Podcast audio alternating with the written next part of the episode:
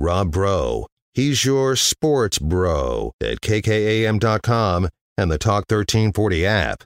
You guys are not doing any pass blocking. You're just stepping aside and letting them walk in. Pop, pop, pop, pop, pop, pop, pop. That's what I want. All of you around that ball. What's wrong with y'all? Y'all play like some little girls.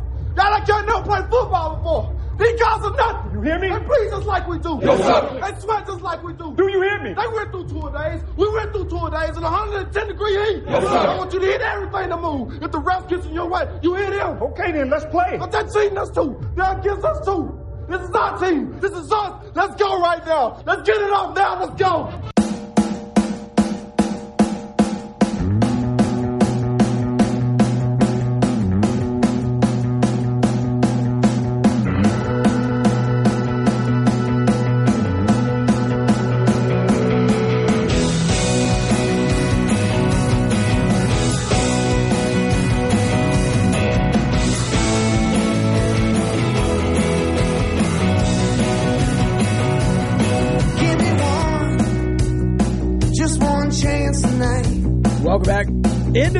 The Rob Breaux I Show. just want to Since yesterday, we've you know there ain't done quite a bit. start a fight. Uh, we've also had another episode of The Raiderland. You can check that podcast out later, as well as the podcast from this fine show. You already made it feel They're at kkam.com, radio on demand. You can also find the Gambling Gauchos there with a familiar host on that as well. This is the Rob Breaux Show. If you want to join us today, you can on the text line 806 855 3712. 806 855 3712. I am the host. You are the co host today. Uh, lots to talk about. We've got the job approval polls. and we'll get into those. I I was trying to look at the history of those. I thought I started them in 2019. The earliest I can find is from 2020. Um, and I can't find. I'm gonna have to find the verbiage I wrote those polls in because I can't find them on Twitter. But I do have the results from 2020. Uh, they're not good. They're not good. I thought I started those polls in 2019 though. Uh, late in 2019, maybe once or twice, and then made them a weekly thing in 2020. Uh, I'll have to go back and find those polls. Uh, somebody was asking about them today, but we do have the polls from this year. We are tracking. I do have the polls from last year that we stopped on this date one year ago. Uh, didn't see the need to keep uh, getting job approvals from coaches who were interims and coaching their last six games or four games, whatever it was. Uh, the writing was on the wall that the house was being cleaned uh, at uh, this time last year. And I guess it was through seven games. I, I kind of thought it happened earlier last year. Uh, but that is true. You only had four games left, really, because you hadn't had a bye either. Um, and maybe that's why I thought it was earlier because it was before the bye. But man, going back all the way, if you're looking at Texas Tech last year, this date to this year, this date, it feels like about a year and a half. Um, and you look at everything that has changed since then. You specifically look at the recruiting difference going from 70th to 30th last year, really 78th to closer to 40, but you like to round up. Last year and year one in just a couple of months.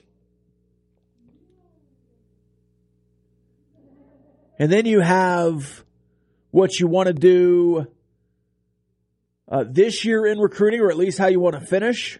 And you look at that recruiting, that's been very good. Uh, dare I say, a giant improvement on the past recruiting. If you're looking at Texas Tech, and even a, a giant re- recruiting bump for the first time since, I don't know, Tommy Tuberville. People don't like to talk about it, but he was a great recruiter. A lot of talent that you had through the first half of Cliff Kingsbury's tenure came from Tommy Tuberville, Jace Amaro, DeAndre Washington, Jakeem Grant. A lot of those guys were recruited before Cliff even got here. So if you look at what's going on now, a year later after the Matt Wells era ended, and you kind of do a first year in review, is anything worse now. And, and I'm not going to sit here and say everything is perfect because I do think you have some ups and downs and some things that you can improve on. But overall, I think if you look at the body of work from Joey McGuire and this staff in year one, you're in a really good position. You can see improvement, physical, tangible improvement. A lot of times in the last two eras, you're just saying, yeah, but it feels better now. I know the record's the same, but it just feels different now. I know the recruiting numbers are reflecting the same, but look at these athletes you got. Yeah, but you added six transfers. That's why the recruiting rankings are bad. Well, you didn't need a lot of players. That's why you didn't get a lot of players. You had those qualifications, and now you don't really have to have any of those qualifications to say that there is improvement. You're undefeated at the Jones.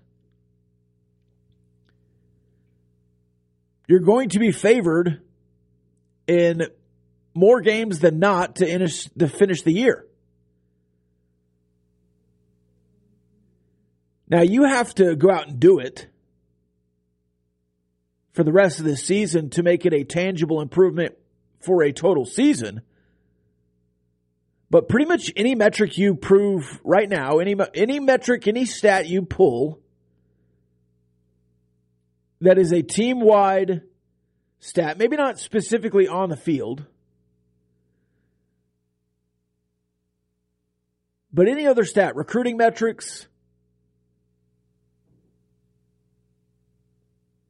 You'll have to beat Baylor to be 5 and 3 through 8 like you were last year, but I think you'll finish stronger.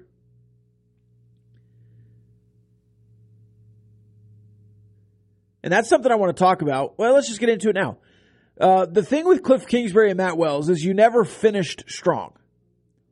And I think that's one of the main things that Joey McGuire has to do. For Joey McGuire to be a tangible difference, for Joey McGuire to have a physical year one impactful difference, you have to finish strong. Because that's where the momentum is.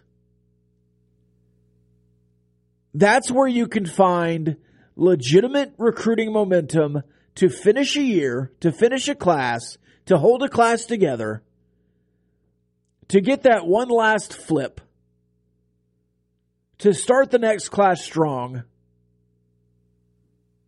If you could win, you know, three of the three of the last five and finish seven and five in a better bowl game than you've finished in since Patrick Mahomes and when you played LSU? Or if you could finish four and one and dominate October and November, or at least have winning records in October and November.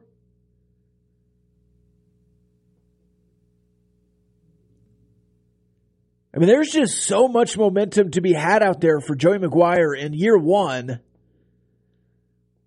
that I think is much more than I expected. I mean, I expected the team to finish 7 and 5. And I expected the team to be able to finish strong. What I did not expect is an undefeated home record. Even though I picked you to beat Texas. That can be done. What I didn't expect is for TCU to potentially be a top five team in Fort Worth that you could beat. That's on the table.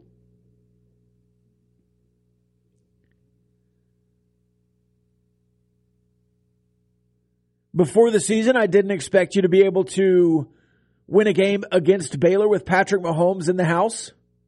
That's on the table this weekend. A blackout night game.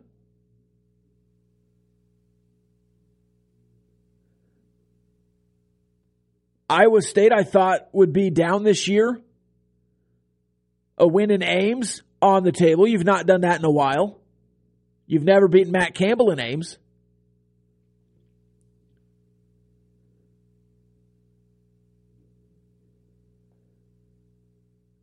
And now that you've beaten Texas, on the table for the first time ever is beating Texas and Oklahoma in the same season, regardless of if that's on the road or at home. I mean, this is all legitimate momentum building power plays that Joey has on the table. And I'm not saying he's going to do them all. But if you just do a couple of these,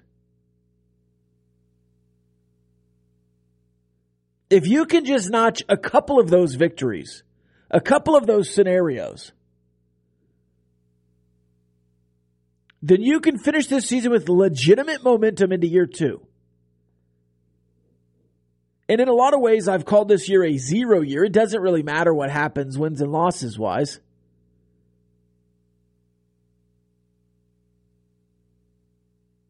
Because of the recruiting momentum, because of what you're doing off the field. But now that you're here, now that you're in it, now that you're four and three, and you see the the being favored against Baylor at home, you see the opportunity of being five and three with a chance at TCU. I mean, you could be six and three and ranked.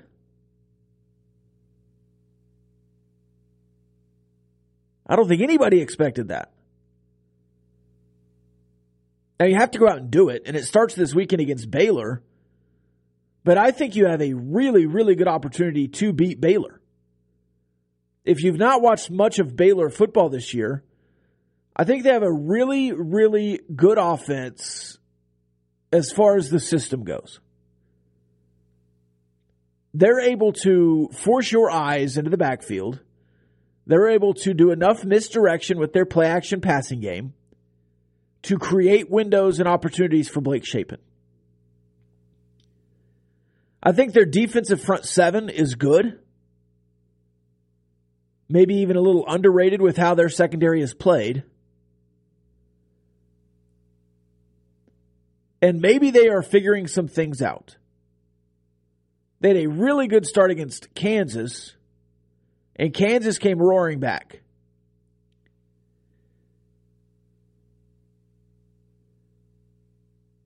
But in my opinion, Baylor lost too much last year to be immediately good. And similarly, your whole core came back pretty much. You lost a couple of linebackers. You lost a great wide receiver. But beyond that, Texas Tech is just in a position this year better than I think I predicted to make a run because of a veteran presence in the Big 12.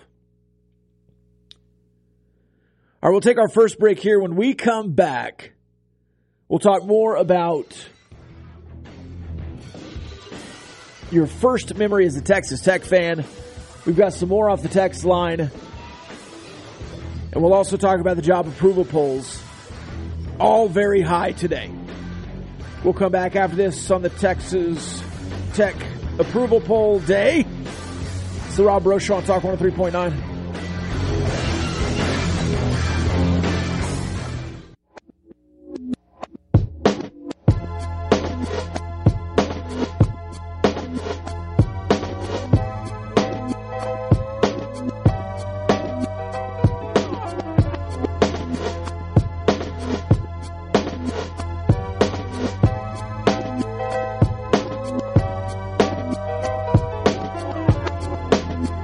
Welcome back. It's Rob Breaux Show, Talk 103.9 News, Money Sports. We're in the Arctic Air Studios. Uh, pretty soon, if your air is just too Arctic, you can call Arctic Air uh, to warm you up a little bit.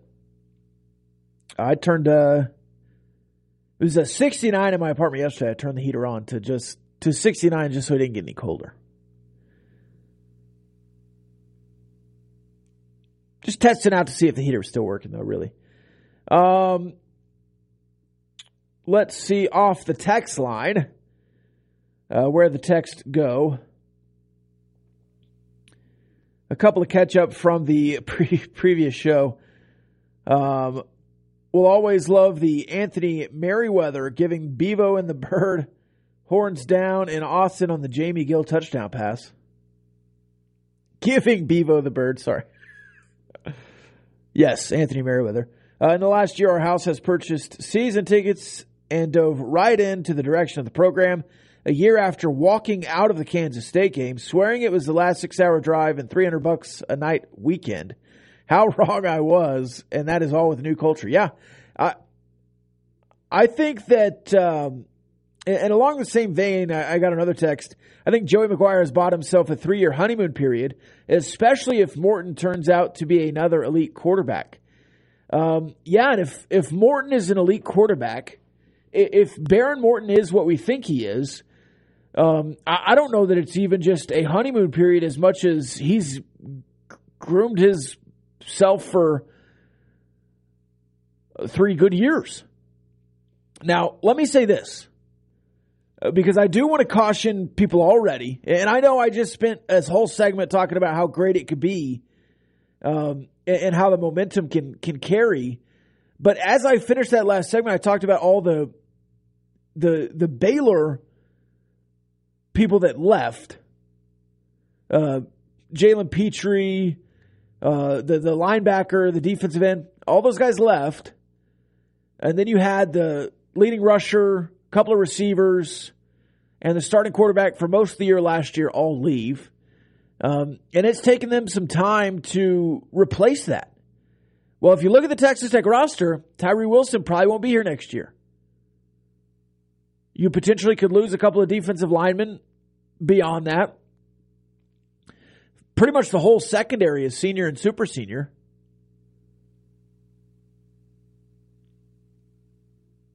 You'll return a lot of the offensive line, but th- there's a, a big chance that your defense could be really young next year.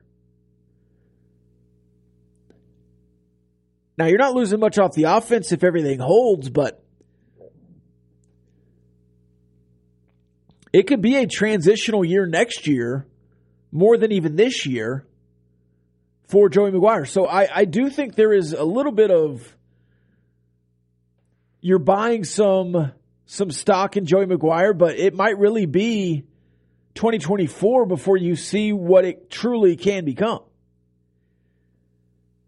Uh, this kind of finishing off the last show. I remember that 87 Miami game. Talk about painful.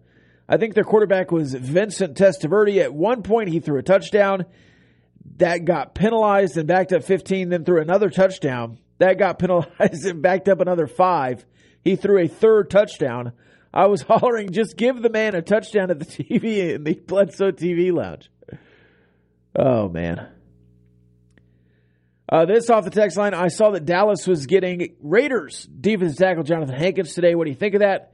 Does that make the defense even better? a couple things. Yes, it makes the defense better. Uh, I actually haven't seen what they gave up for him.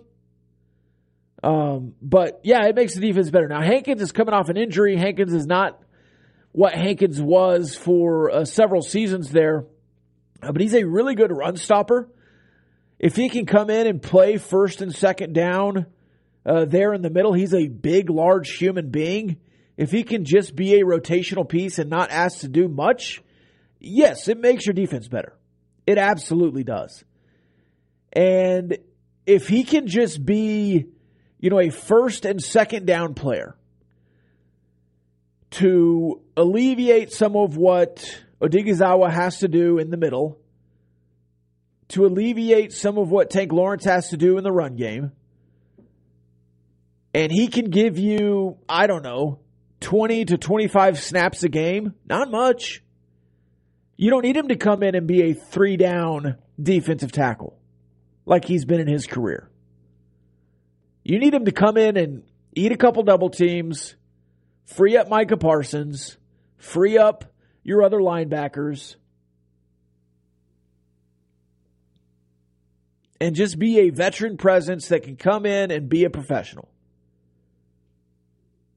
Yes, I think he can help the defense, and he certainly isn't going to hurt the defense. Because you've already experienced a pretty deep front seven, and what I think is one of the best front sevens in the league, mostly because of what Demarcus Lawrence and Micah Parsons are doing.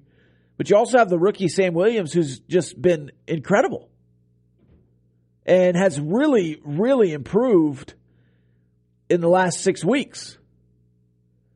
Uh, I still have some reservations on the Dallas Cowboys offense, but this defense is top of the league.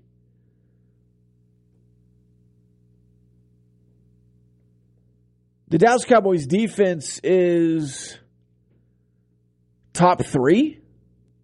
Uh, If you're looking around and just rating defenses,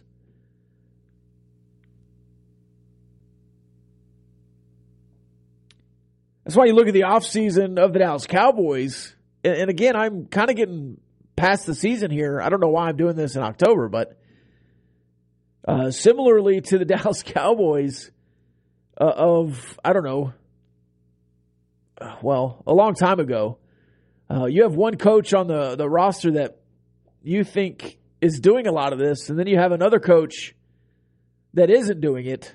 Are you going to move on and make the defense coordinator the head coach? Or are you going to stick with the head coach that is getting it done and let Dan Quinn walk to somebody else? Because he will get a head coaching job. Or are you just going to make him the highest paid defense coordinator of all time and keep the pair together? I don't know. Uh, but that's going to be a big decision for Jerry Jones. Now, if the Cowboys go ahead and win the Super Bowl, you know, all bets are off. Who really cares? You won a Super Bowl. I don't think you're creating a dynasty here.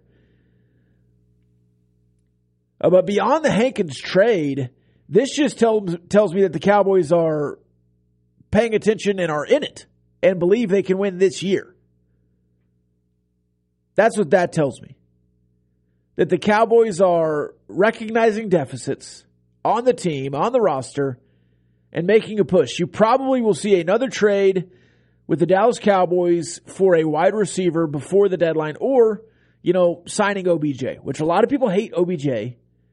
Odell Beckham Jr. I know, I know. He's a cancer. He's too loud. Okay, he's good. He, he's good. He helped the Rams get to the Super Bowl last year. So if you if you want to go hire a hired gun like that, who will be healthy within the month,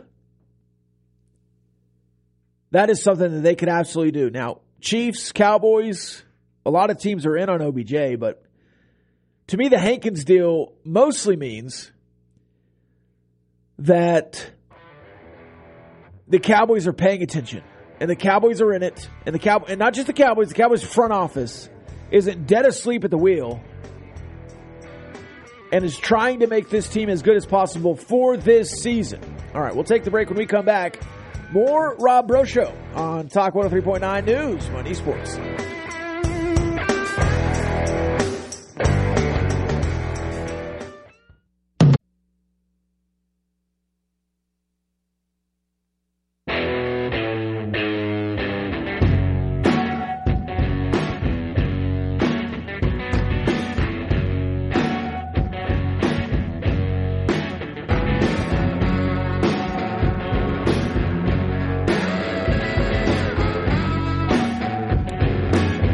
Welcome back.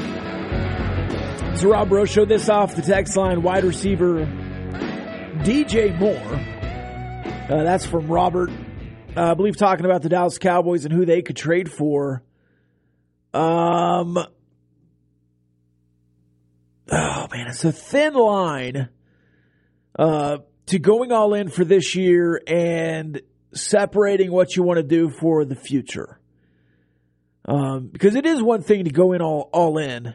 Uh, but if you go all in for this year, you're going to sacrifice the next couple of years.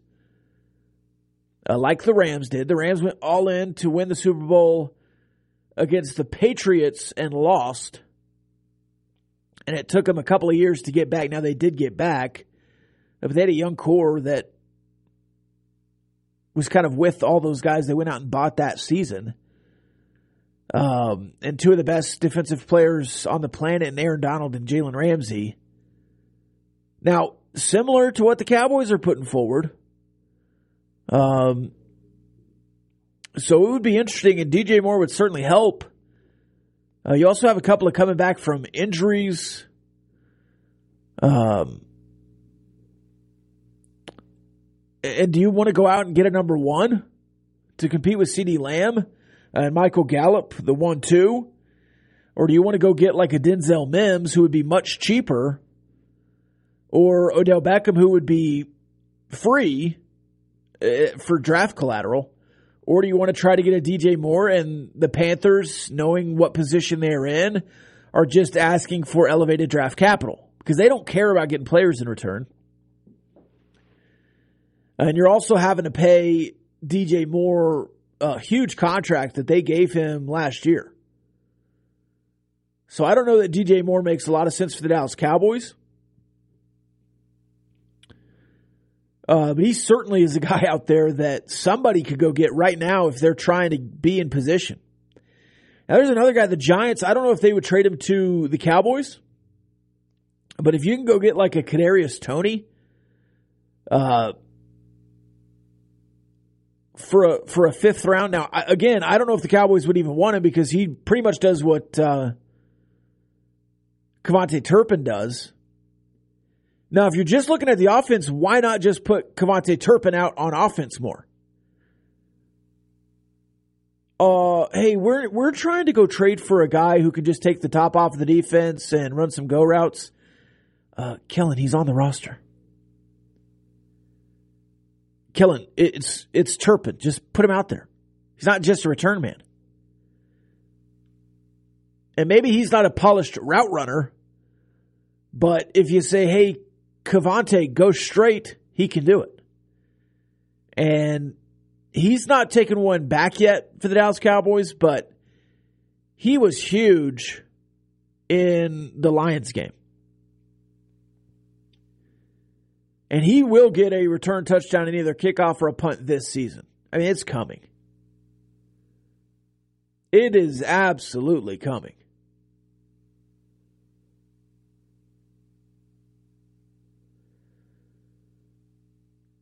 Uh, another story that is developing today, uh, kind of breaking last night, developing today. The Texas A&M Fighting Aggies are in disarray. In absolute disarray. They could finish, you know, out of bowl contention after the best recruiting class ever, which is why I keep telling people NIL does not matter as much as you think it does. coaching is still king. Nick Saban is not the best. Alabama is not the best because of the recruits. Nick Saban is the best because of the culture that he provides and has built. If you gave Nick Saban the exact recruiting class that Jimbo Fisher got, A, Alabama would have the exact same success they have right now and be in a position to be in a national championship game. Or B, Alabama would have the exact same success right now and be in a position to win a championship game, but all those guys would have been run out before the year. I've seen a lot of people say, well, that's what happens when you focus on talent and not character. Well, you know what? Sometimes you have to go get a guy with a few red flags and then coach him to be a good man. I mean, that's, that happens a lot. People out here just talking about, well, you have to recruit great character. Well, sometimes you just provide great character.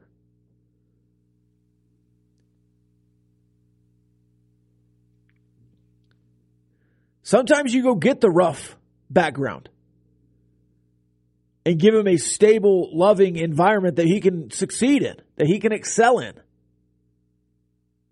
Now, you don't want a whole recruiting class full of red flags. But in my opinion, this recruiting class that A&M got was not just chock full of bad character. A&M's program has zero culture, and Jimbo has never been able to provide that.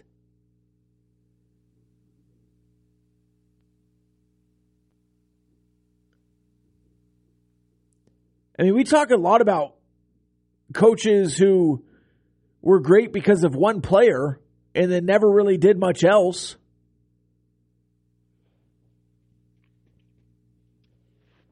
Josh McDaniels comes to mind. He's left New England twice and only ever been great with Tom Brady. Maybe it wasn't Josh McDaniels, guys.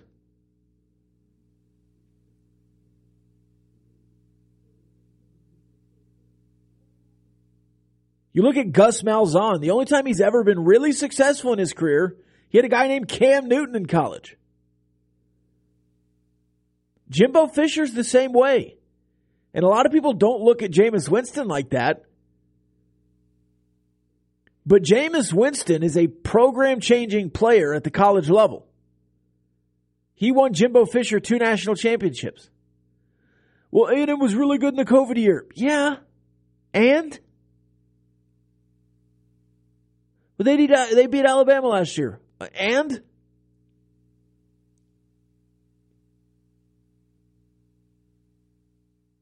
They've got 10 players either in the portal or transferring or suspended.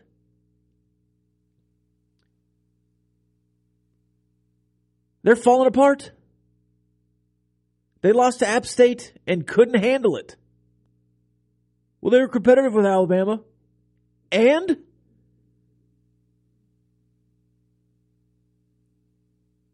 Texas A&M is imploding. You've seen the culture that Texas has. I mean, if you keep losing over and over and over and over in second halves, it's not because of a lack of talent. You're getting leads. There's no way that Texas should have lost in Lubbock in the second half. I'm sorry, there's no way. They took the ball out of Bijan Robinson's hands and then he fumbled at the end. That game shouldn't have even been in overtime. Credit to Joey McGuire and the culture for making it happen, for the grit, the determination, the fire that you play with at the end, the decisions that are made. I mean, we said it at the time that was a culture win. But for Texas, that was a culture loss.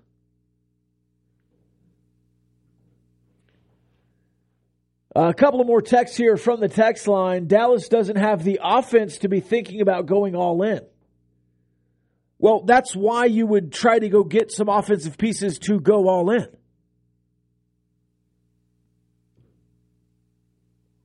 I that's what I literally said. By the way, what is it that wins championships? Defense? You can be a very adequate offense in the NFL and win a championship because your defense is that good. It's happened recently. Uh, this off the text line. My first favorite football player was Brandon Carter at Texas Tech. Yeah, you can keep that going. Who is your face, first favorite football player, first favorite Texas Tech athlete? Uh, whatever you want to do, I'll give you mine on the other side of this break. Brandon Carter was a great one, though. He, uh, the kids loved him uh, A, because he was fiery, B, because the face paint. The face paint was awesome. I'll give you my favorite football player grown up when I come back. I've got a couple, a couple different versions. It's the Rob Breaux Show on Talk 103.9 News, Money, Sports.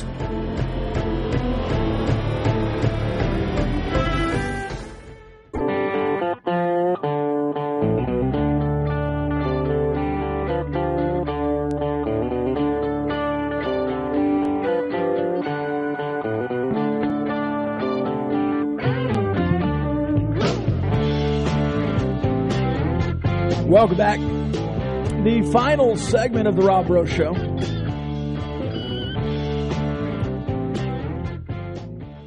Uh, this off the text line. Who's the better coach, Jimbo or Sark? Hmm. I mean,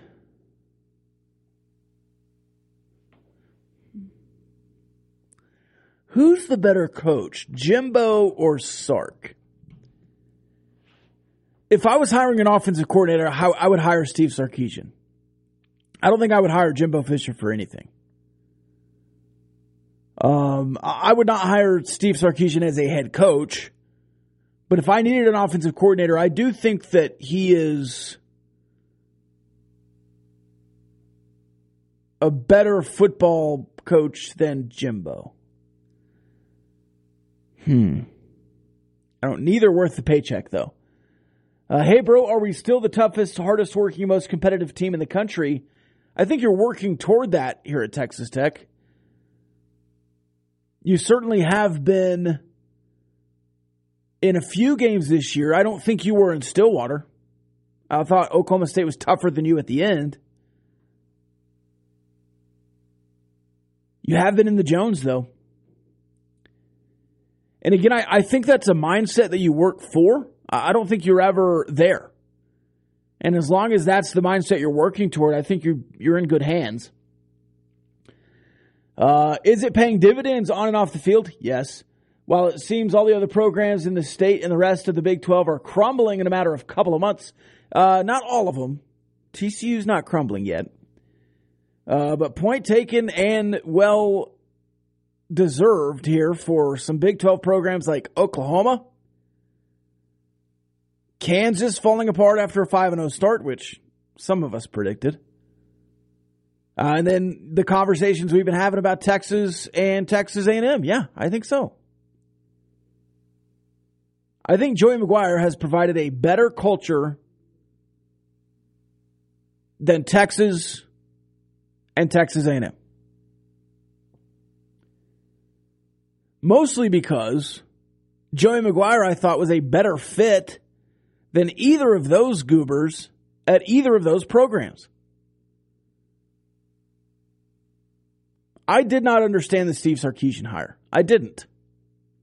I don't think it's going to work out.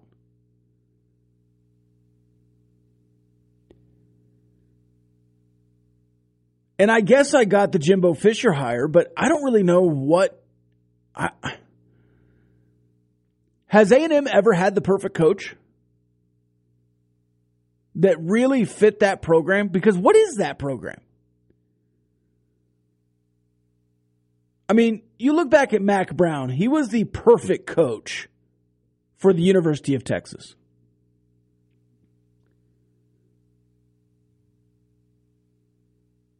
I think you look at a guy like Joey McGuire, or even back to Spike Dykes, that is the perfect West Texas head coach. In my opinion. Now, will it work out? I don't know. You might be at the peak of the Joey McGuire era. I don't think so.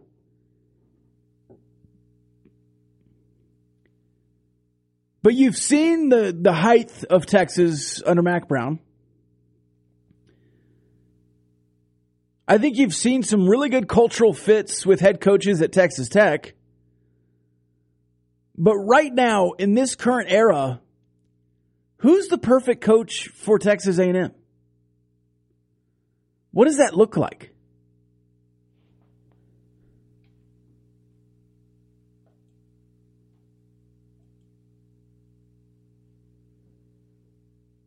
I, just I can't give you a name for a coach that would be great at Texas A&M.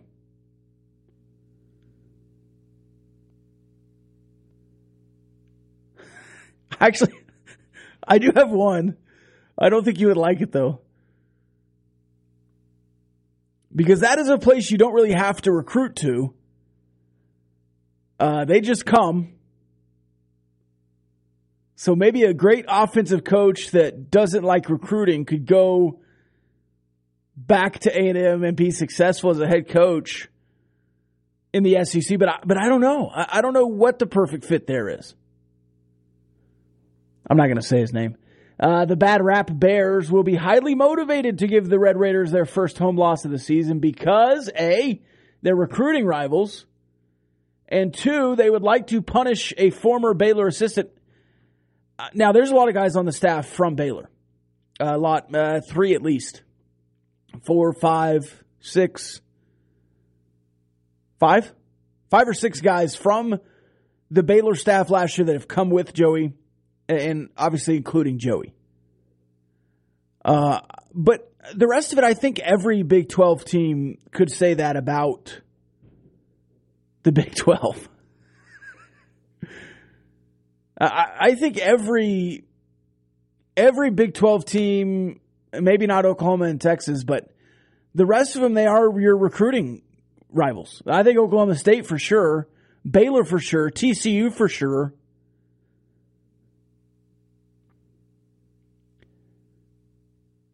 Uh, but also with the two things you just mentioned, I think Texas Tech has a really strong motivation to beat Baylor. You know, Joey hasn't said this, but I wonder what he feels about not being promoted instead of Matt Rhule when it seemed like the locker room really wanted them to. Uh, Joey McGuire equals stability, consistency, and passion. Three good things in a college football program. Uh, A&M had good old R.C. Slocum. And then right after that, uh, R.C. Slocum was the perfect head coach for Texas A&M. Sark was a poor fit in Austin. Yeah, I think so. Is, sorry, is a poor fit.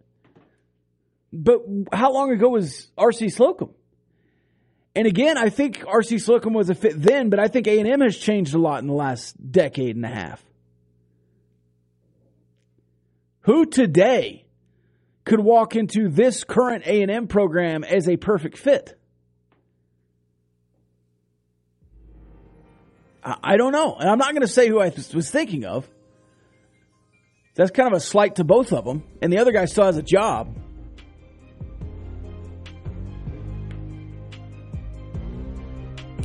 Uh, this text to finish the show, Matt Rhule is the perfect fit for A&M. Maybe so.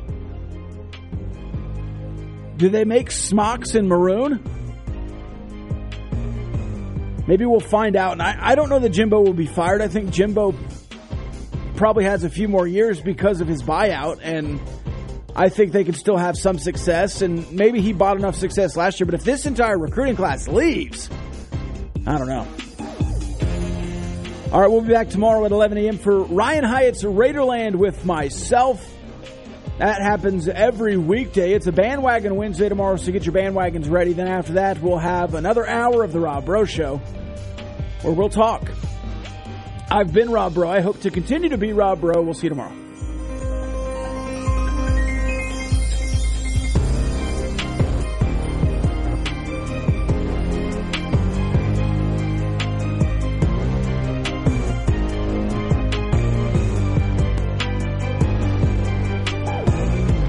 The views and opinions expressed by the participants on this Talk 1340 program are not necessarily the views of Talk 1340, its advertisers, staff, management, or Town Square Media.